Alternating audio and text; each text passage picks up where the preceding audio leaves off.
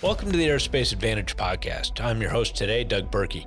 Here at the Aerospace Advantage, we speak with leaders in D O D, industry, and other subject matter experts to explore the intersection of strategy, operational concepts, technology, and policy when it comes to air and space power.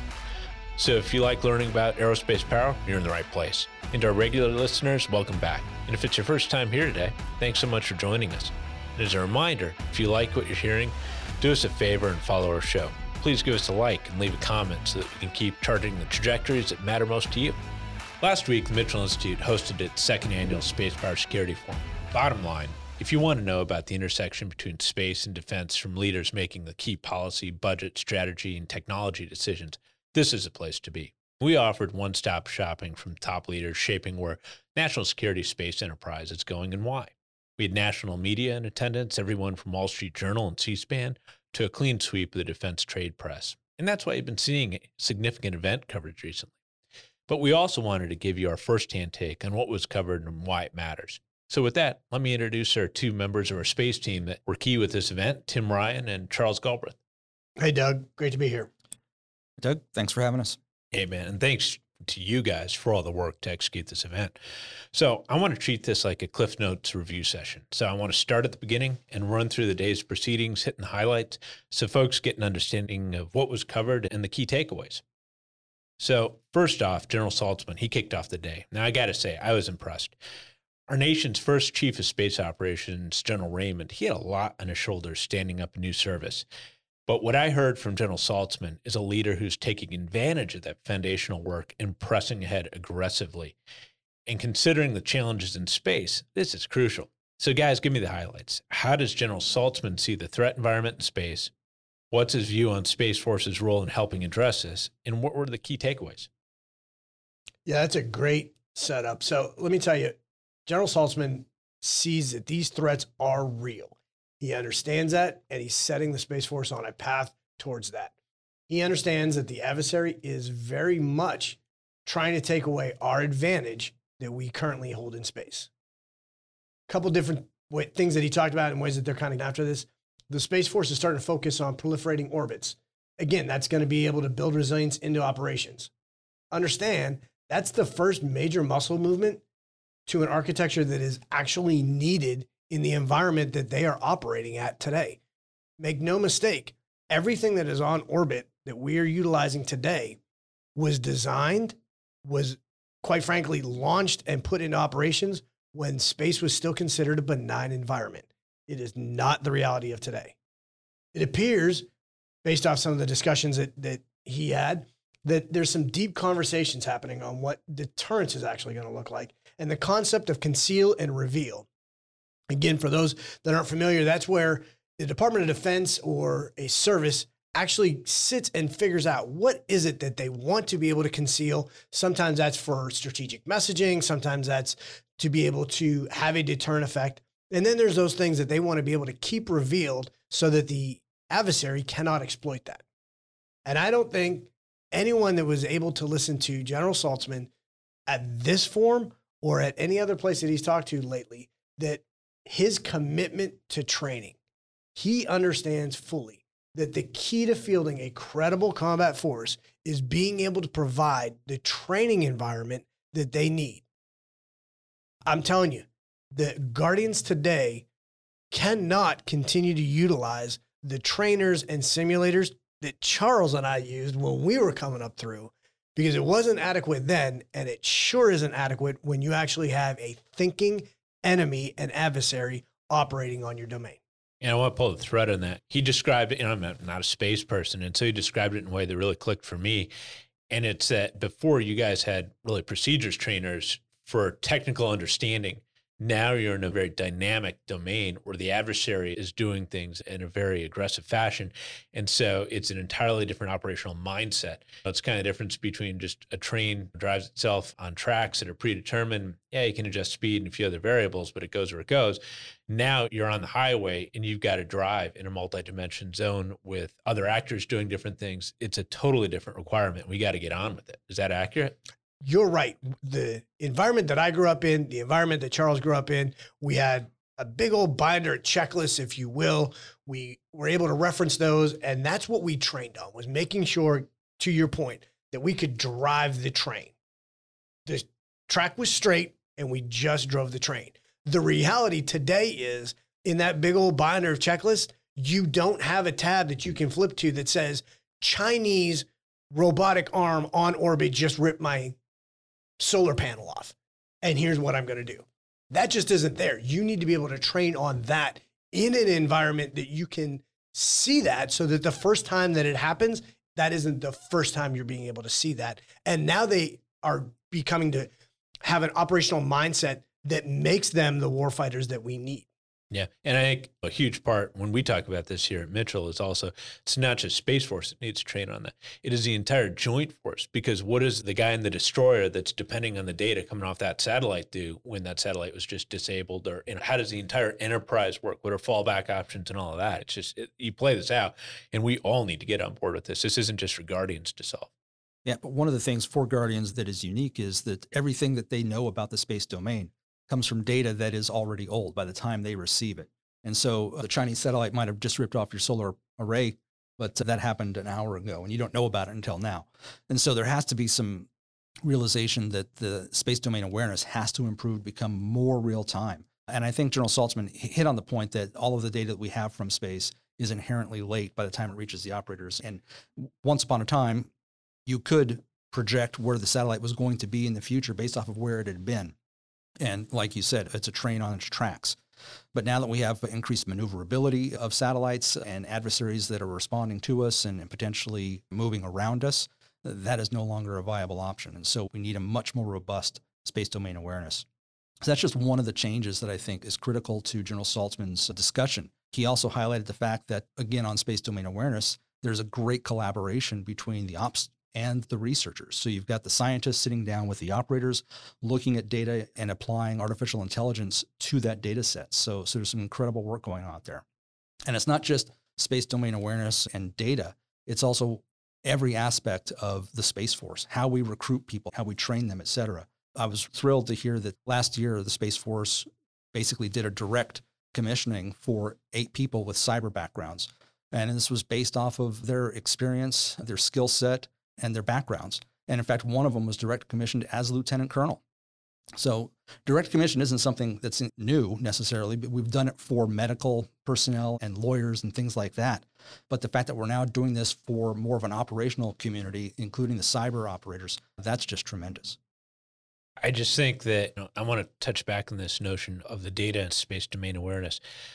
The way in which General Saltzman explained this really made it click for me. Again, I've sat through a million of these speeches. I've talked to you guys for years and all, but I never really clicked with me how the data that you guys operate is so historic, and you guys are using predictive models to try to update it. And in the air domain, that would be like taking a weather forecast that's a couple of days old and flying cross country and hoping that where they said the thunderstorm was going to pop up is where it's going to happen. You can't operate that way when you have an adversary that by definition is pursuing very rapidly responsive, maneuverable options to fundamentally break that paradigm. And they know it's our vulnerability. And so that, that space domain awareness, I'm really glad you brought that up. You can't foot stomp enough about how important it is and what a game changer it is. And I hope people on the Hill and in the broader community really key in on that, because everything's changed, but I'm not sure everybody realizes that. It's like all of our Guardians are operating the satellites as if they were pilots who are flying instruments only. And as you said, you get the weather forecast from a couple days ago, but it's also instruments only, and every aspect that you're getting from your instruments is at least a couple minutes old. So how are you expected to fly an aircraft like that? We're flying our satellites like that all the time. Yeah, there's differences between air domain and the space domain, don't get me wrong, but as the threats continue to mature and as we encounter more and more challenges in space, that model won't hold. Yeah, that's great. Okay, the next panel featured Major General David Rock Miller of U S Space Command, Stacy Kubitschek of Lockheed Martin, and our very own General Kevin Chilton. Now, we asked them to talk about what it'll take to protect and defend assets in space. And our thinking here on this was, let's face it, space is no longer a peaceful domain. Our adversaries have chosen to pursue kinetic and non-kinetic means to net hostile effects in orbit for their advantage. And so given this reality, we need to be able to protect and defend our ability to have freedom of action and deliver the effects we need to employ and all of that stuff. And, and so the real goal here, obviously, is to deter conflict in space writ large. But we also wanted to talk about what are the strategies, the operational concepts, and the associated technologies that we're going to need to bring this all together and make it happen. So guys, what were the biggest takeaways? We had Space Command, industry, and a senior leader with space depth, tremendous depth, represented on this panel for a reason. That's, it's a three sixty view of everything. I think you need that to have a complete conversation. What did you guys take from it? Not necessarily a takeaway, but I think it's a really important concept to be able to set the stage, and that is the U S never intended for the space domain to become contested or be a warfighting domain. Our adversaries' actions have driven us to that reality today. That's why we had to have this panel with the exact people that you just laid out, Doug. We're going to go right back and talk about space domain awareness, because it really honestly was what underpinned a lot of the takeaways and the points that the panel talked about. Got to have the space domain awareness, have to have the custody capability, and be able to understand the targeting of those threats. S D A versus space situational awareness, or S S A. It is much more than just an indication and warning, right? We talk about always have your situational awareness if you're on the metro or things like that. That is just knowing what's around you. You don't know what their intent is. You don't know what threat they may have on them. You just know that I'm in this environment. That's exactly what we're talking about when we talk about space domain awareness. We have to include, is there hostile intent? What's their threat determination? What are they actually trying to do as an adversary? Custody. Once you've got all this data, you have to be able to maintain custody of that target or that threat all the way through so that you can actually develop a target package that works. It goes back to what you guys just were talking about. You can't do that on even seconds old data because it's fast, it's maneuverable, and so that custody has to be able to be maintained all the way through. You want to be able to get and have target quality information about that target. And then getting to the data sets of it, you've got to have a way to get that data timely to a shooter that can actually engage that in a timely action. Right now, we don't have any of those things that I just laid out. And that was what they, this whole conversation was about. So having these gaps in their coverage, that allows the adversary the time and space that they want to be able to take a, an advantage against us. And I just want to jump in. I think a huge point that was made in this panel was actually by the moderator, General Deptula, where he said, look, up until very recently, you got in trouble if you mentioned offense and space in the exact same sentence. So again, credit to Space Force leaders who have really helped the public and decision makers and all understand this context, because we can't solve the problem unless we recognize that it exists.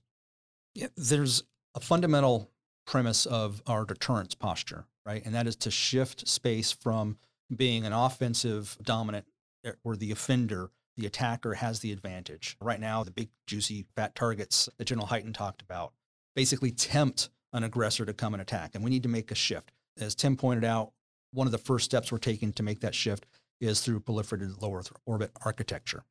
Increased diversification of the orbits that we put things in as well.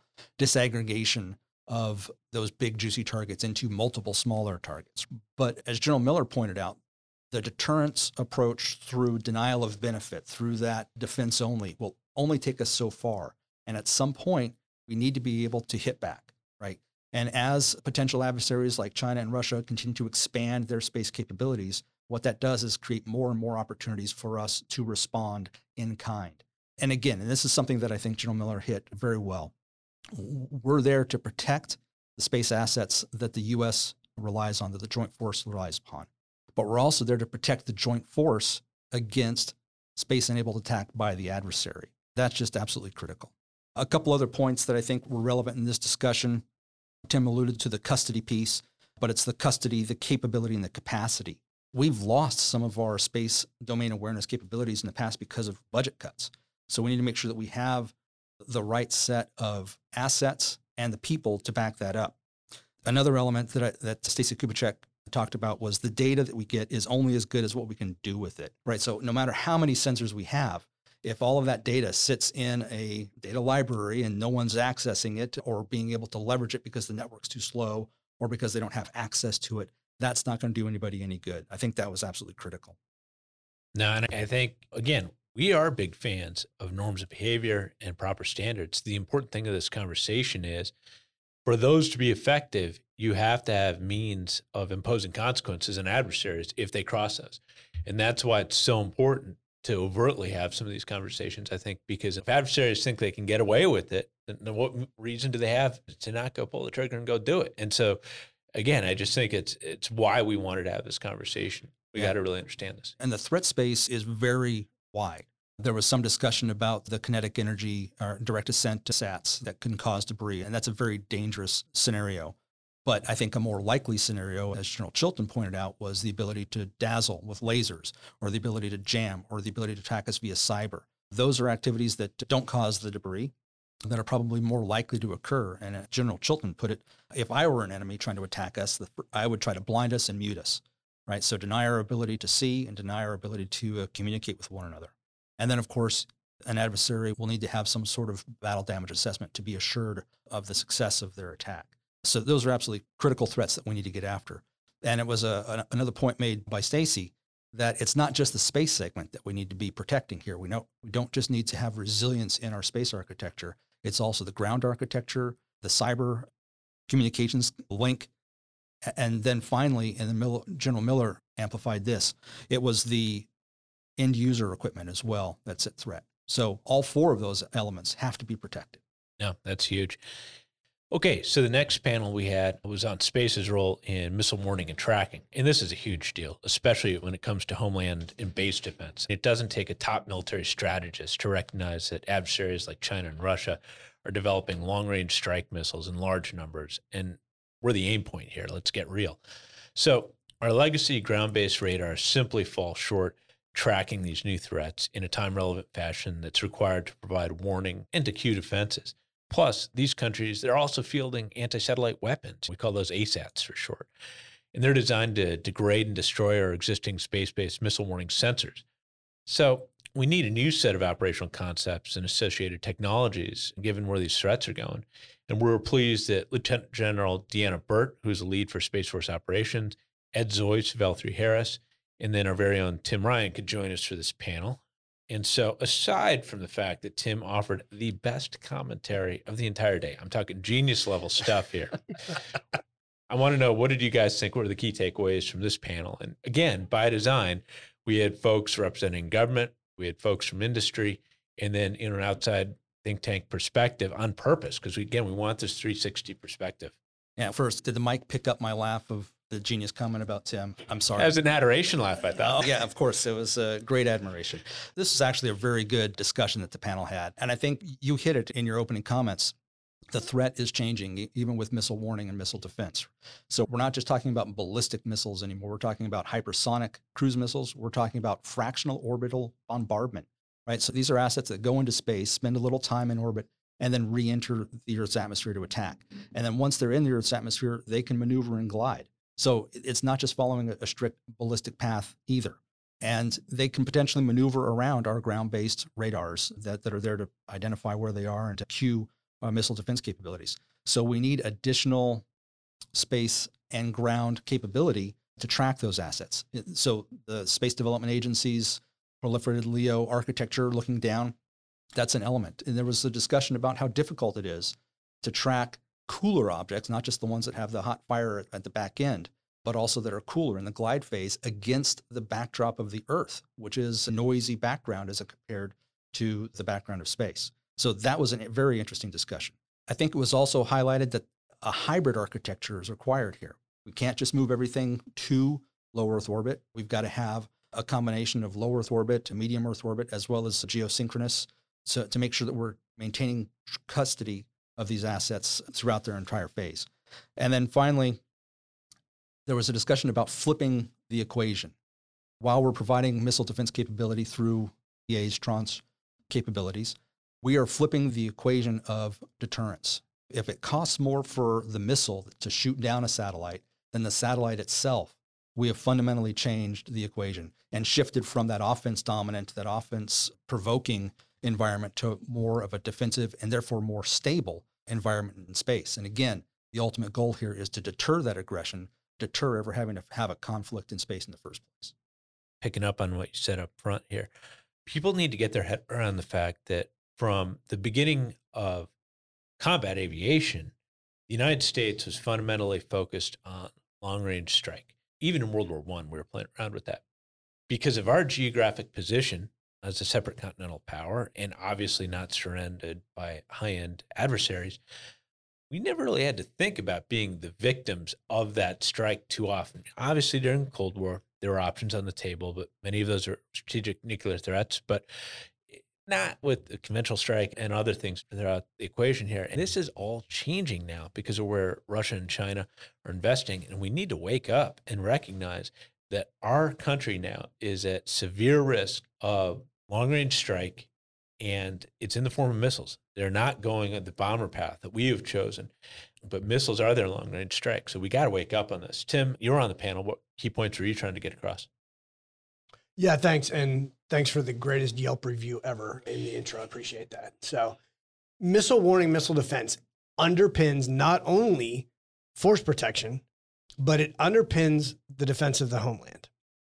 It provides the early warning that you need. It's going to be able to, now that we start to see the beginnings of a proliferated tracking layer that we talked about earlier and Charles alluded to, now you're going to start to see that you can actually have custody. You can hand things off. You're going to be able to have the targeting data that the defenders actually are going to need, because you're exactly right. This is a, a overdue conversation that we need to have as a, not only the U S, but actually, quite frankly, North America, of what does long-range strike? We are now in those crosshairs. You're set up perfect, spot on. This is the reason that they decided to go down this route, road of being able to use missiles as their long-range strike, is because it's, quite frankly, it's a cheaper bomber to be able to, to lay out for our adversary.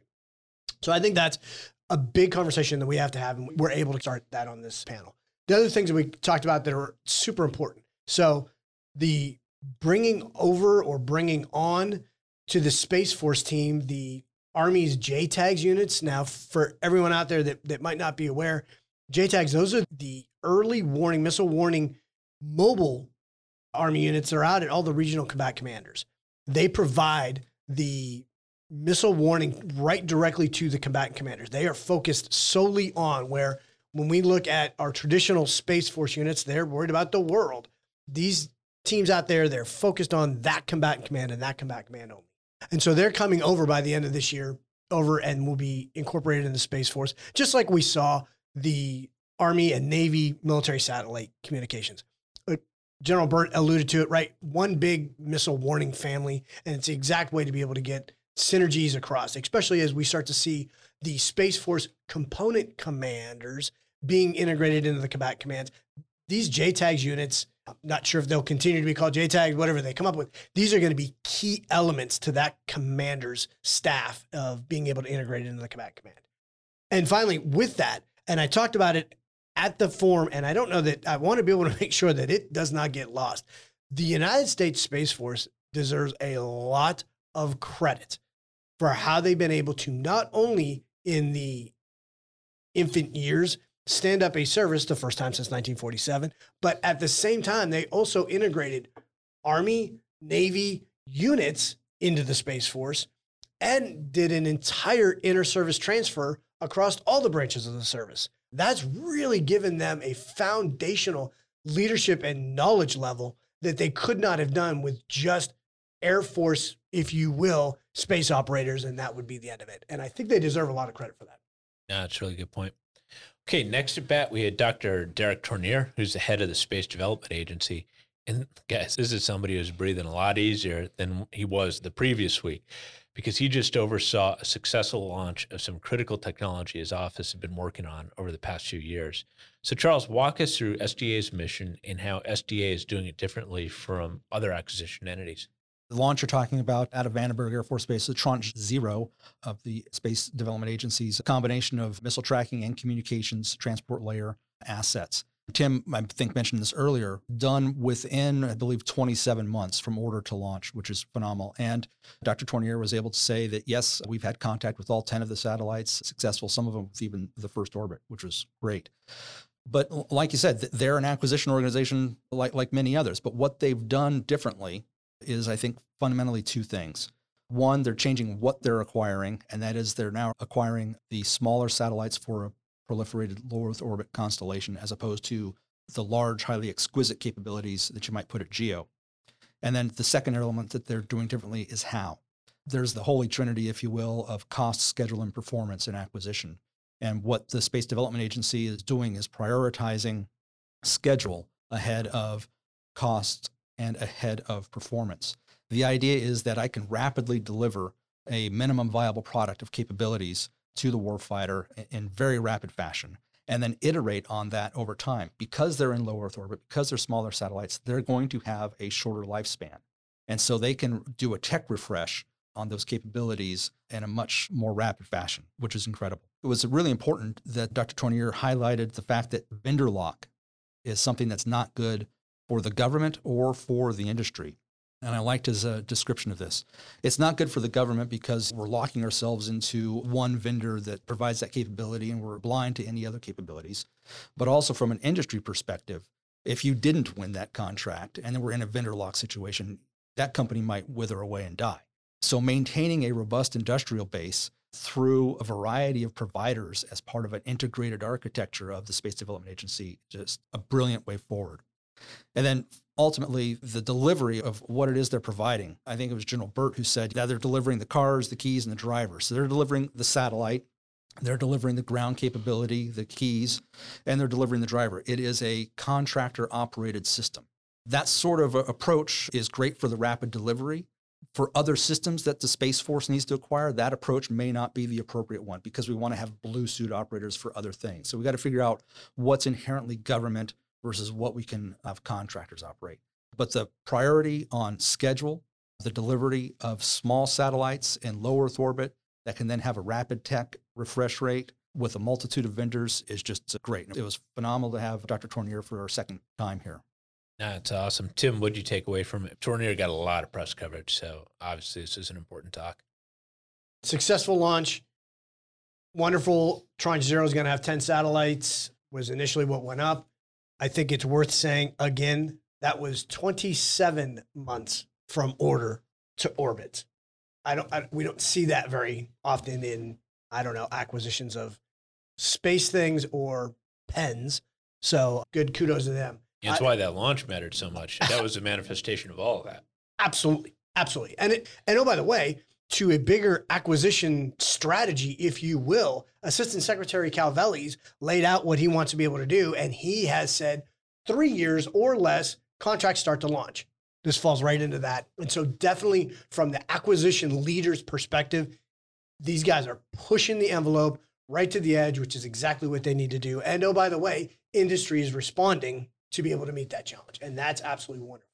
They changed the name just so that our listeners are aware. The entire thing will be now the Proliferated Warfighter Space Architecture, or P W S A. So if you see that anywhere, that's exactly what they're talking about, is this proliferated orbit that we talked about. Tranche Zero, just laying it out as we go. Tranche Zero is going to be twenty-eight. Tranche One is going to be about one hundred fifty satellites. They're going to start that in fall of twenty twenty-four to show the aggressiveness of the schedule. And then Tranche Two is out in twenty twenty-six with about two hundred fifty. Again, one of the other big takeaways, just to talk about the responsiveness piece of it, is Doctor Tournear talked about September twenty twenty-four. That's going to be our Tranche One launching. They are actually planning one launch per month for a year. Now, I know that Elon's doing a whole lot more with Starlink, but when you are talking about Department of Defense launch responsiveness, that is very aggressive and is a good thing to be able to see. Building off that theme, the next panel we had was here to discuss small satellites and the notion of proliferated orbits. And look, we've talked about it. These capabilities are garnering a lot of attention. And the goal is to deliver capability faster, lower cost, and eliminating single points of failure. And it's not a new idea anymore. We've been talking about it for years. Like we just talked about, that what S D A did was one of the first government manifestations of that. And so the Space Force and Space Command are now at this point of crossing into a new threshold here. And so we wanted to look at where we've been, where are we going, what's working, what's not working. And this was kind of an inflection point panel, I would say, to do that review. So we had Brigadier General Tim Schaba, who leads the Program Executive Office of Space Systems Command, with Colonel Eric Felt, the Director of Space Architecture and Integration at Space Force, and then Rob Atkin of General Atomics. And this is a guy that's dedicated his whole professional life, really, to advancing small satellites and in many ways inventing the concept. So huge honor to have him. And then we had Charles from our own team. He was on it too. And this was just, I think, a really rich conversation. It's the variety of perspectives we had here. And so, guys, what were your takeaways? I think it was a great panel. The things that they started to talk about was responsive space launch. That's the new goal. That's the new way forward, all in. And they talked about the fact that these are going to be based upon threats and being able to be responsive to those threats. General Schaba announced that the, this summer, he's doing a challenge to field a capability in twenty-four hours. So they've done challenges and sets like this in the past, and it was nowhere near twenty-four hours as a timeline at all. So that's, again, aggressive, pushing it as they go forward. We, they talked about rapid regeneration is just an additional method beyond proliferation to improve the resiliency. And I think that's an important part. You need to understand that the threats that are out there are real, and you can think about being able to augment capabilities. And the panel talked about this in a couple different ways. There is what people seem to go to when they talk about responsiveness is some launch on demand capability, and we should have that. And I think it's very important. And that, but that requires having both the rocket and the satellite ready to go and be matched up. So there's a little bit of give and take that's going to have to happen in there. And we're going to have to be able to get from an industrial base to, to get over and smooth out those fits and stops of development. The other thing that they talked about was being able to rely on commercial capabilities. Commercial space has grown huge over the last decade or so. And so as we start to look at, we've lost something as a military, can we just go and grab that from a commercial capability in the meantime as we got to reconstitute? And then finally, the last one they talked about was on-orbit spares. Some of the big commercial orbits already have that. It's an interesting idea to be able to have. Space is a rough domain to just have things sitting, so the, there's trade-offs on that. But I think that being able to take a look at that holistically through those three lenses, that's probably the right answer. Yeah, I just want to expand on a couple things that, that Tim hit on. So Uh, General Schaba announced, they called it Victus Nox. And this is something that General Gutlein, who's the Space Systems Command commander, had mentioned last fall. But the ability to launch within twenty-four hours an asset that has a sensor on it that can then support sp space domain awareness. So, so think of a scenario, for example, an adversary places a, a co-orbital ASAT next to one of our high-value assets, and we want to know what's going on. So within twenty-four hours, we're going to call up the launch, place that thing in orbit, and have the, not just the satellite and the launcher, but also the ground architecture to operate that thing and give us some eyes on of the situation that's going on. And so Victus Nox is going to go off this summer, uh, looking forward to seeing that activity mature. The ability to assure the capabilities that we get from space to the joint warfighter, we, we can term that as mission assurance. And there's three really fundamental aspects for mission assurance. One is the inherent resilience of the architecture itself. And we can get after that resilience, as we talked about, in a variety of ways: disaggregation, proliferation, distribution, deception, defensive capabilities that we can put on, et cetera. But there's other two elements for that mission assurance that are definitely worth talking about. We did at this panel talk a little bit about the reconstitution piece. And so there's a variety of things that enables. So the ability to either launch or to activate or to leverage an existing commercial asset in a new way, to reconstitute a capability that might have been lost, or to augment a capability that we need in order to prepare for a potential conflict in a particular region on the Earth, right? So augmentation as well as reconstitution. The third aspect of the mission assurance piece is defensive operations. And that's really the utilization of a defensive capability that you might have put on the satellite in the first place as part of your resilient architecture.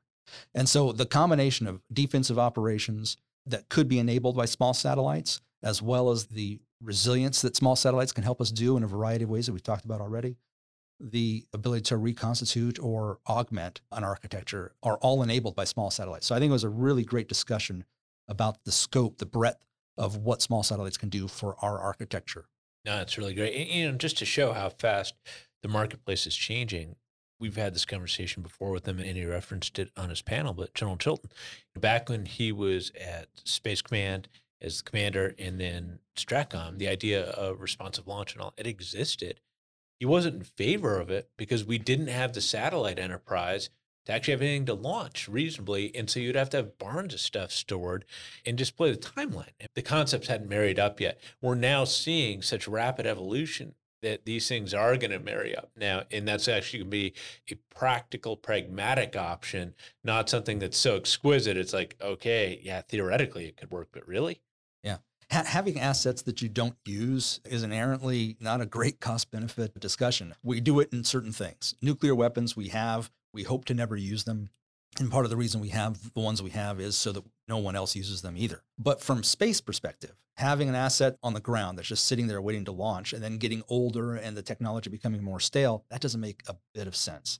Yep. And so what we have now, is, as you said, is imagine the launch cadence of the Space Development Agency coupled with the launch cadence of Starlink. We're going to have a launch just about almost every week.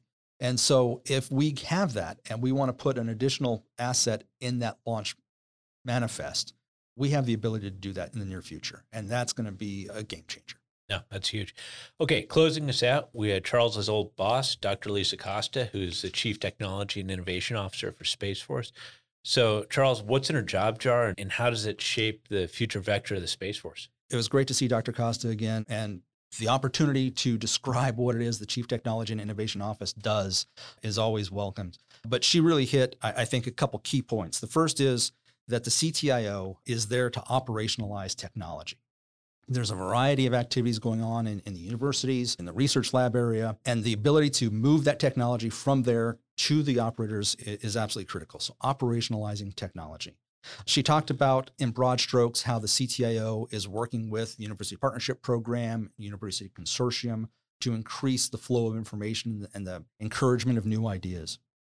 But really, she spent most of her time talking about three key elements as part of her goal of leapfrogging over the technology debt that we find ourselves in, particularly in the area of information technology. And so the first area is ION, it's Integrated Operations Network. What we're getting after here is the fact that the existing networks cannot handle the sort of data exploitation and data flow through that we need in order to fully exploit the space domain awareness data that's available to us and the mountain of data that, that we know we're going to get when we get additional sensors. So the current networks just cannot handle that. So ION is designed to be a mission network where the Space Force's mission activities can reside. This is not an admin network. It's not like your, your NipperNet or A O L Instant Messenger or anything like that. This is a dedicated warfighting mission network. The second element that she highlighted was enhanced unified data library. So the unified data library exists today, but it's existed as a test case, a place, a repository for the space domain awareness data of certain sensors, of certain capabilities. What she's trying to do in cooperation with Space Systems Command is enhance that existing unified data library to be all E A data, to include commercial. So that's going to be a huge swell of capacity and capability there. And then finally, the most ambitious element that Doctor Costa laid out was the Spaceverse.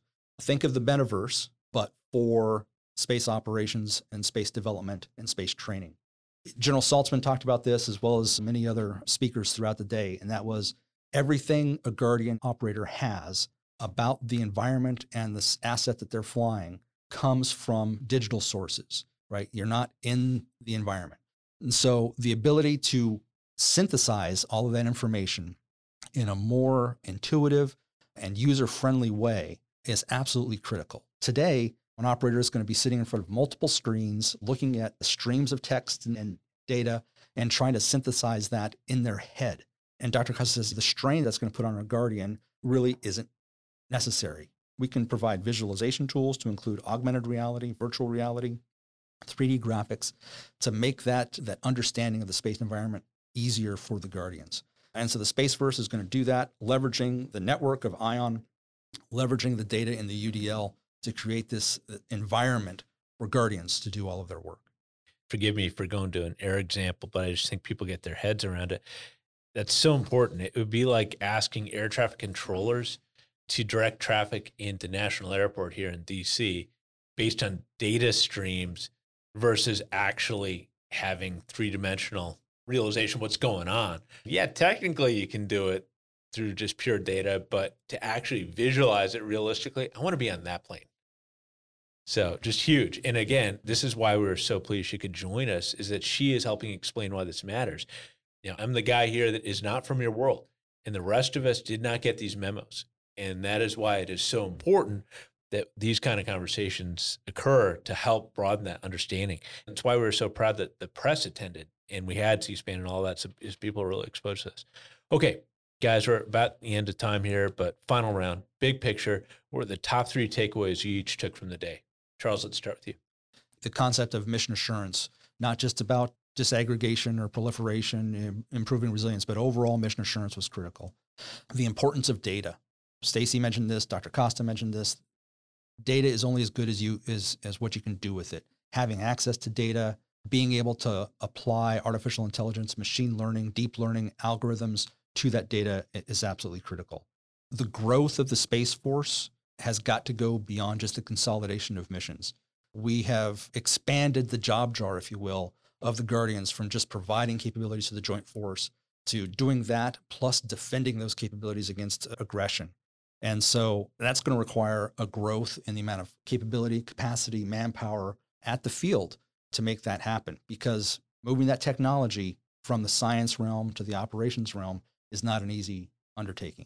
And so having the right guardians in the acquisition field as well as the operations field working together to make that happen is absolutely critical. That's awesome. Tim?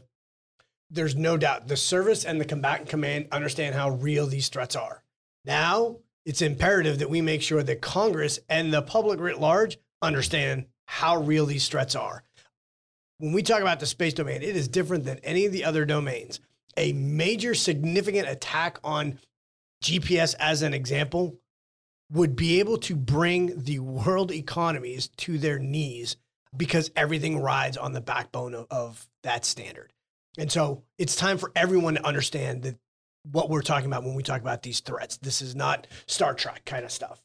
Proliferation efforts. That is the start of the designing of the architecture that is actually needed to fight in a contested warfighting domain. And it's great to be able to see them going after that.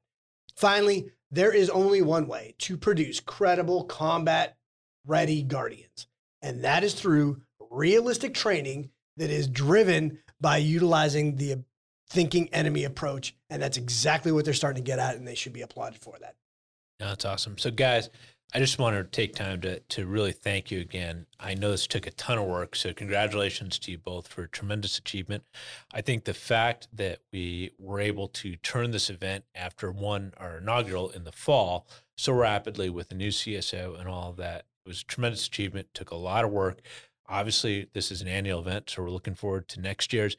And to everybody listening, I hope you can make it in person. We did our best to summarize it here, but to really have gotten max value, you needed to be in that room. And so hope to see you all next year. And with that, guys, thank you so much for your time. Thanks a lot, Doug. Thanks, Doug. And with that, I'd like to extend a big thank you to our guests for joining in today's discussion.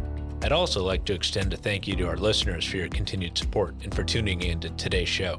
And if you like what you've heard today, don't forget to hit that like button and follow or subscribe to Aerospace Advantage. You can also leave a comment to let us know what you think about our show or areas that you think we should explore further. And as always, you can join the conversation by following the Mitchell Institute on Twitter, Instagram, Facebook, or LinkedIn. And you can always find us at mitchell aerospace power dot org. Thanks again for joining us. We'll see you next time.